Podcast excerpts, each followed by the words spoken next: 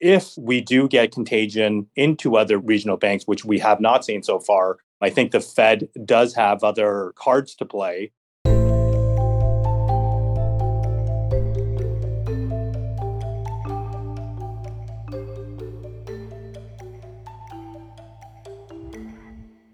Welcome to Views from the Desk, a special edition of the BMO ETFs podcast. In these timely episodes, we provide the latest investment news and expert commentary on the markets, the economy, and investing. Brought to you by BMO Global Asset Management. In the wake of Silicon Valley Bank's collapse, investors are left wondering what's next. On today's special episode, portfolio managers Alfred Lee, Om Karmalkar, and your host Kevin Prins look for signs of contagion in other regional banks and analyze what cards the Fed has to play. They also discuss where the trouble began, inflation, volatility in the bond market, a silver lining for equities, and ways to capitalize on Canadian banking. Before we hear from the team, please consider subscribing to Views from the Desk on your preferred podcast platform. And for many more ETF insights and resources, visit the new and improved Canadian ETF dashboard at bmoetfs.ca. Welcome back to Views from the Desk. This is Kevin Prins hosting today's session, and I'm joined with Alfred Lee, and Om Karmalkar. Thanks, guys. I'd love to have the portfolio managers talk about this week because since our last session where we recorded the podcast, it's been a very busy week in the markets. We're certainly seeing volatility pick up. Let's get into some of the core reasons we're seeing that. And let's start off with the big news since our last recording is really on SVB Bank and the Signature Bank and the events that unfolded over the weekend. Maybe Alfred, you can give us some insights of what's been going on and some backstory behind it, please.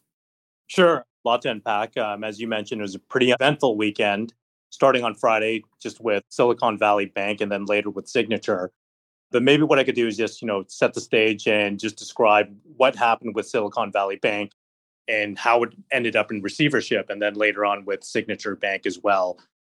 But Silicon Valley Bank, you know, essentially its business is essentially servicing the Silicon Valley area, as its name suggests. Um, so, you know, its core business is basically dealing with a lot of tech companies and a lot of startup companies as well. It does offer a range of products, including things like, you know, loan, uh, loans, cash management, deposit services, commercial finance. So, not too different from any deposit taking institution. I think what makes it unique is its client base, which again is a lot of the uh, tech related companies in the region and also a lot of startup companies as well. But essentially, you know, how it got in trouble was, um, you know, over the last couple of years, obviously, we know that interest rates have been at historical lows uh, due to, you know, us being in the pandemic, uh, the Fed bringing interest rates down to zero in order to fight the pandemic and re-stimulate the economy as well. But because of that, you know, low interest rates, a lot of the customers at Silicon Valley essentially became very flush with cash. Um, typically, you know, when a bank has a lot of deposits, what they do is they take those deposits, reloan it out uh, in longer term loans, such as you know commercial loans, uh, traditional retail loans, mortgages, and whatnot, in order to earn a higher margin. Um, but in the last couple of years, you know, demand for loans has been relatively low, um, just because you know, for the most part, we were um, essentially locked up, and you know, there wasn't a lot of activity in the economy going on. Um, so because of that, you know, the demand for loans were pretty low. I read somewhere that the uptake for loans out of the deposits at Silicon Valley Bank was about 15%. So typically what a bank does with the excess cash is they will reinvest it in risk-free securities. So think of this as, you know, um, treasuries, bonds issued by the government, uh, mortgage-backed securities and and whatnot, which typically are you know quote unquote risk free. Uh, where it got into trouble was because if you look back uh, a year ago before the Fed started raising rates, uh, interest rates were essentially paying you nothing, right? So in order to get any kind of yield, what Silicon Valley had to do was take on duration risk. So go out further in the curve in order to get some kind of yield.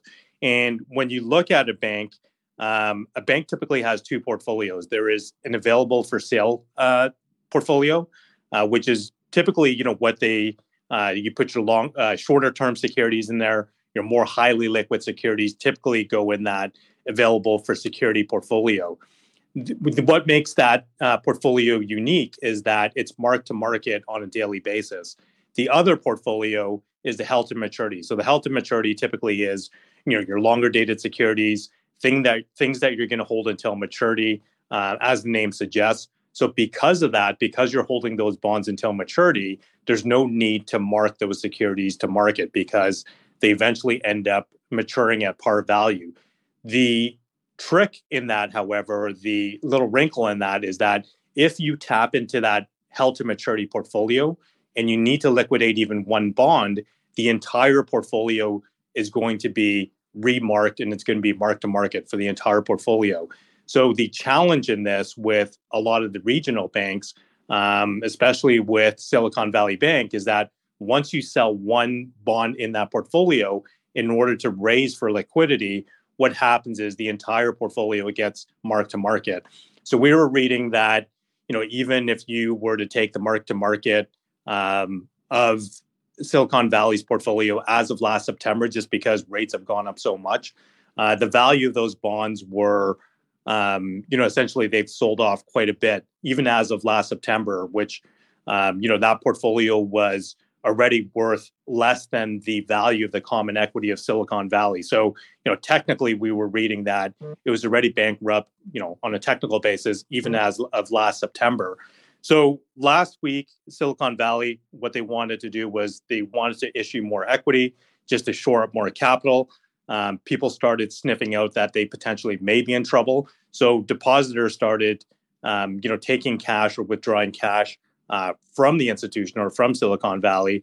And then uh, before you know it, between Thursday and Friday, we saw the stock closed on Thursday at $267.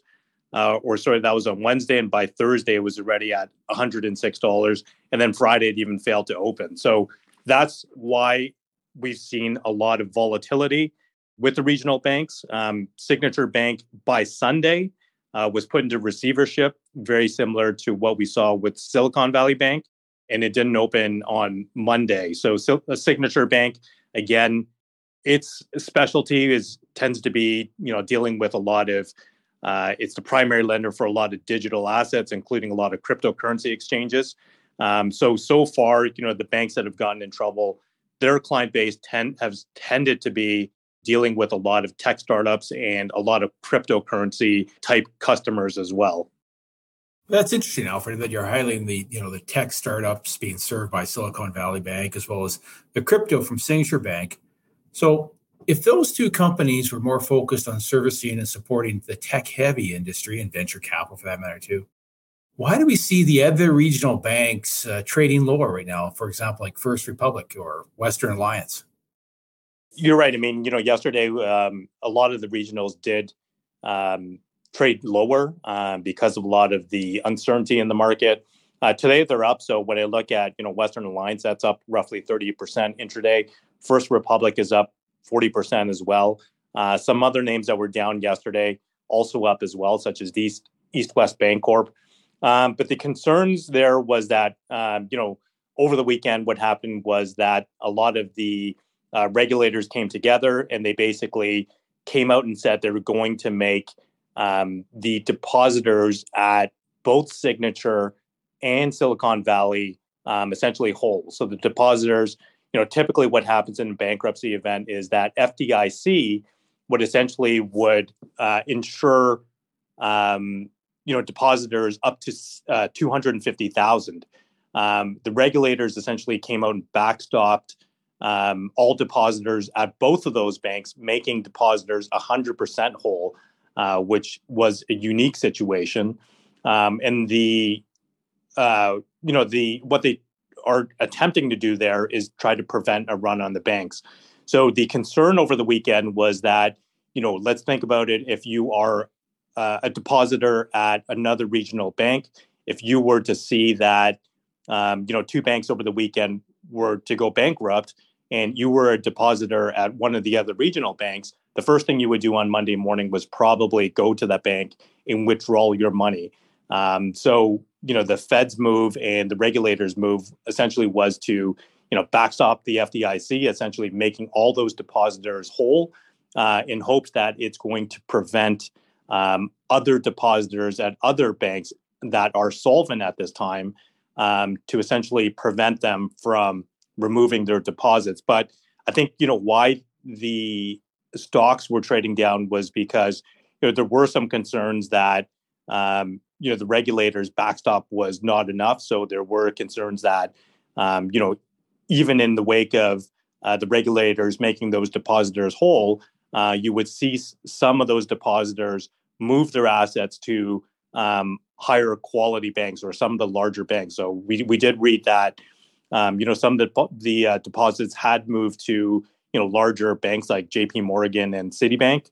Um, there's also I think some concerns that the held to maturity securities in some of those other regional banks potentially would get mark to market um, by the market as well, which would see the uh, value of their stocks essentially move lower. But you know, so far today on on Tuesday, uh, the markets seem to have calmed uh, quite a bit. So hopefully, the Feds and other regulators move to backstop uh, the two banks is enough to prevent a contagion to other regional banks.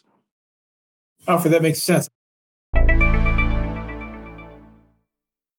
BMO ETFs is proud to launch 10 new tickers with a range of solutions covering fixed income, sector based covered calls, and inflation solutions. The BMO US Aggregate Bond Index ETF, ticker ZUAG, gives investors access to the broad US market for shorter duration bonds. Two new covered call funds in energy and healthcare tickers, ZWEN and ZWHC, respectively, are now available for sector focused investors. For those seeking inflation fighting funds, the BMO Global Agriculture ETF or BMO US TIPS Index ETFs, tickers ZEAT and TIPS, satisfy both equity and bond solutions to rising consumer prices. Visit BMOETFs.ca for more. I understand what the uh, the backstop is for the depositors. Um, maybe is there other preventative measures that maybe the government or Fed can do in this situation or other situations like this? So far, it looks like it is enough. Um, but keep in mind, you know, with the banking industry, you know, very similar to other bank runs that we've seen historically, um, it tends to be very psychological, right? I mean, a lot of a lot of times, you know, banks aren't necessarily in trouble, but if all of a sudden, um, you know, depositors start removing their deposits, you're going to get a bank run, right? So it's very psychological. Um, you know, all banks run on a fractional reserve uh, banking system where uh, they do loan out their deposits. So if every depositor comes out and says, you know, I'm going to remove my deposits, um, you know, there's not going to be enough to make all those depositors whole. So, so far, it does seem like the regulators' move to make those two banks whole has uh, done enough to uh, prevent um, you know other depositors from panicking at, at this time being. But I think if we do get contagion into other regional banks, which we have not seen so far, I think the Fed does have other cards to play all of which I think would be inflationary in nature. So I think you know one of the options would be um, they would be able to take all the held to maturity securities from the banks, um, bring it onto their own balance sheet, uh, and give them par value um, in terms of cash or other highly liquid assets um, to the banks in order to uh, provide liquidity to the banks.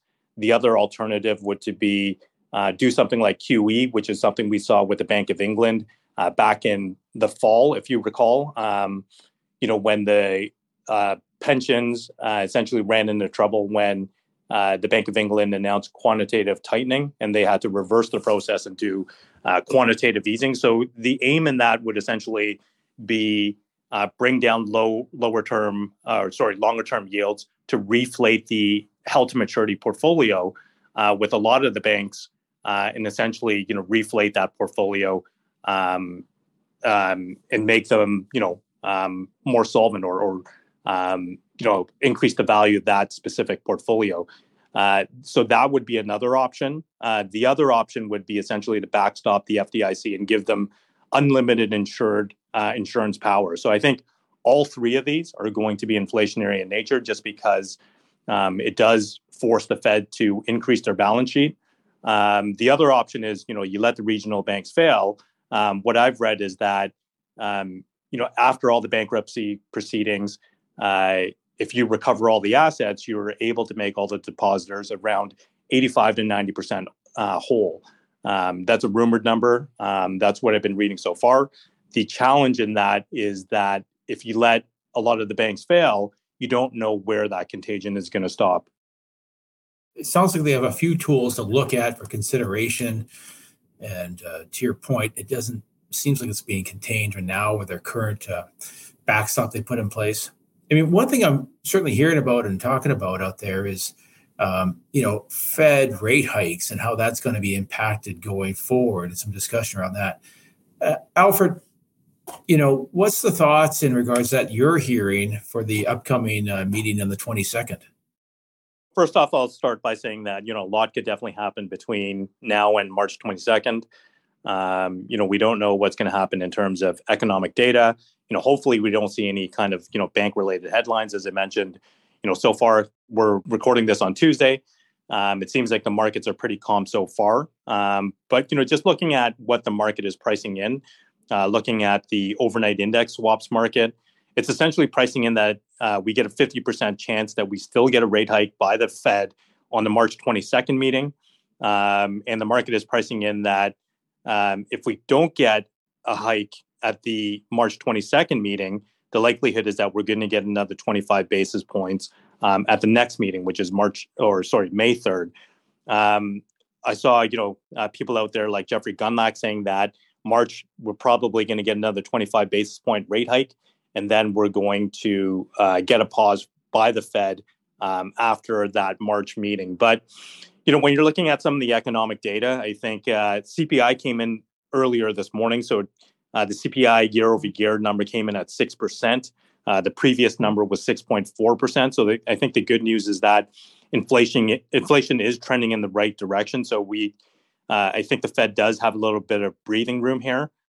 But on top of that, I think if we do get another, you know, uh, sell-off day as we saw yesterday, hopefully we won't. I think uh, the rate hike is probably off the table. But you know, as we were saying, you know, in in the fall of last year, the likelihood is that the Fed is going to get or you know do a pause in the spring, which we are seeing. Um, we saw the Bank of Canada take a pause. Um, the likelihood is that the Fed is very close to uh, finish um, its hiking process.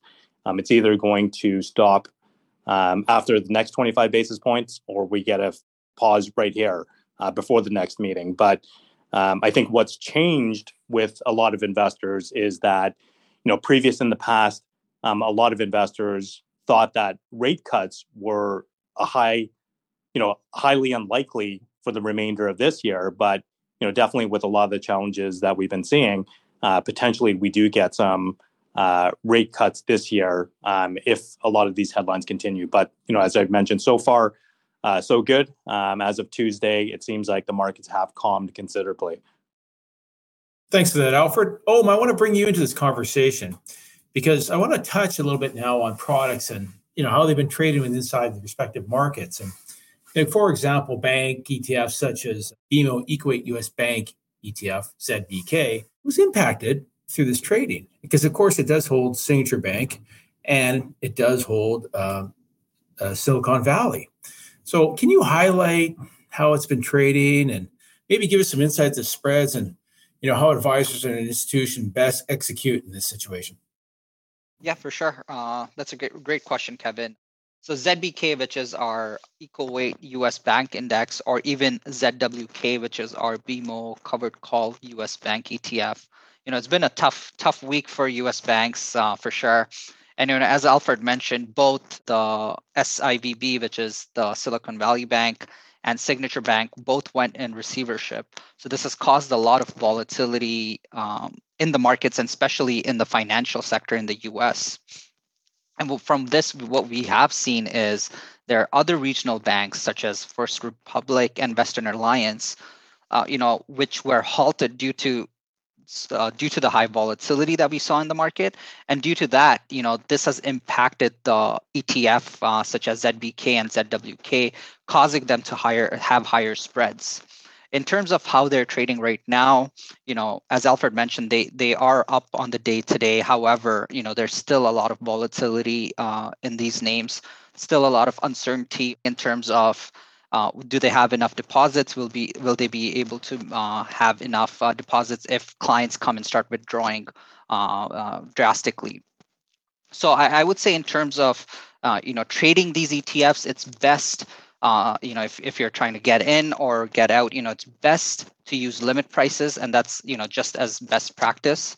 And you know as I mentioned, due to higher volatility, you know the bid and ask spreads have widened uh, you know, versus you know what we would see in a normal uh, normal market environment. So you know, by using limit prices, you know, this ensures that the client is protected from any market volatility, and you know, you get in or get out at the price uh, that you were hoping for. Uh, second, you know, I would say, uh, you know, reach out to your ETF specialist as well, and they can, you know, they can guide you through the execution uh, of the trade, and they can guide you in terms of, you know what they're seeing and how what prices that someone can get in or get out. But you know i would say that you know the, what started last week on you know thursday friday that volatility is still carried forward uh, into this week uh, and we haven't seen it uh, go down uh, even though we have seen kind of the feds come in and uh, provide support. Uh, so i would i would say um, when trading these etfs to be a bit more cognizant of the volatility Thanks, Oman. I actually think that limit orders are something good to trade in any time frame. Uh, uh, period. Uh, agreed. Amid elevated interest rates and market volatility, consider six BMO ETFs yielding over 6%, including the BMO Canadian High Dividend Covered Call ETF, ticker ZWC, featuring solid historical dividend growth. The BMO Covered Call Canadian Banks ETF, ticker ZWB, invests solely in Canadian financials, presenting an attractive valuation opportunity. Or the BMO Covered Call Utilities ETF, ticker ZWU, provides exposure to an equal weight portfolio of utilities, telecoms, and pipeline companies. To learn more, visit bmoetfs.ca and search for tickers ZWC, ZWB, and ZWU. Hey, you mentioned a second ago a bit about the BMO Cover Call US Banks ETF. You know, part of that ETF, of course, is utilizing options for the call. What's going on with premiums with this increased volatility? Yes, you know, in, in short, volatility has increased drastically, uh, uh, and mainly in the regional banks. So, but we also see we also saw bond volatility and equity volatility increase. Uh, with bond volatility, you know, they they reached levels not seen since 2009.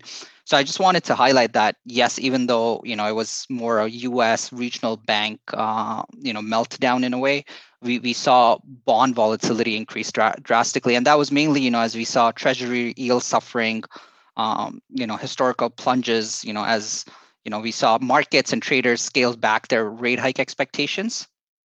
Uh, onto kind of the option premiums uh, due to this increased volatility. Uh, we saw regional banks such as, you know, again, First Republic or Western Alliance, you know, volatility on these names went up tenfold. You know, they're trading at 300, 400 vol levels uh, compared to what they were trading at pre last week, you know, Wednesday, Thursday. And based on these higher vols, you know, we are able to monetize much more uh, on op- uh, an option premium in uh, ZWK.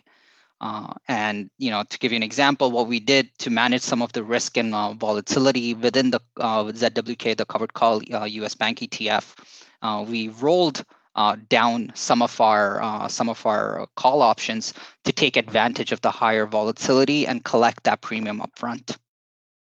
Thanks, Om. That's very interesting. Yeah. Alfred, let me bring you back to the conversation. Looking at the Fed itself, and let's say it is maybe changing its policy from uh, raising rates. What does that mean for, I guess, for equities and bonds? I mean, we're certainly seeing a volatility in the bond market more recently. Is this all related? Give us some insights, please.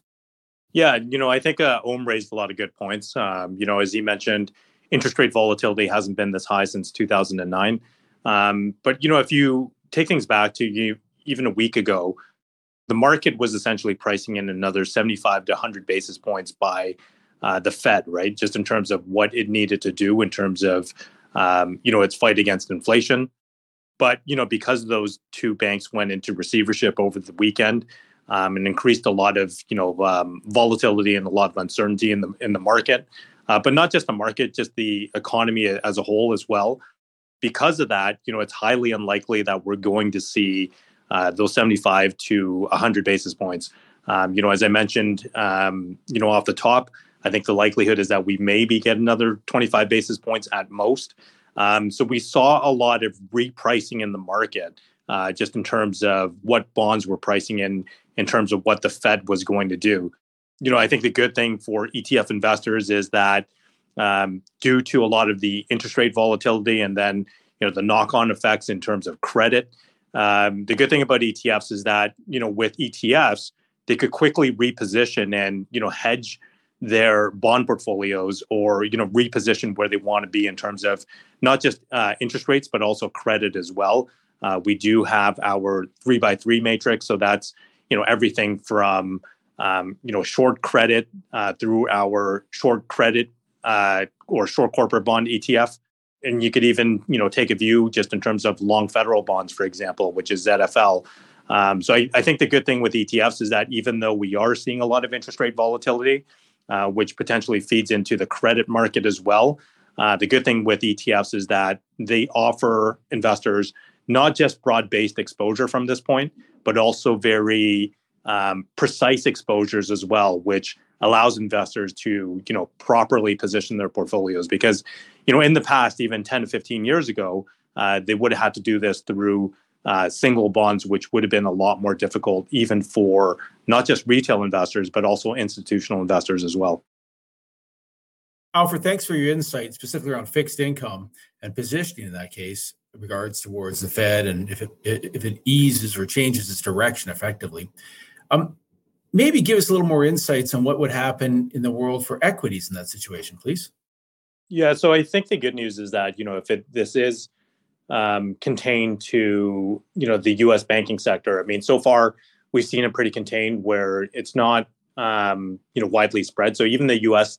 banking sector, a lot of the larger names like J.P. Morgan and Citi uh, seem to be unaffected so far. Um, so in the likelihood, or in in the instance that um, you know the crisis is contained to a lot of the regions, and if the Fed has done enough and the regulators have done enough to backstop uh, everything to prevent the contagion.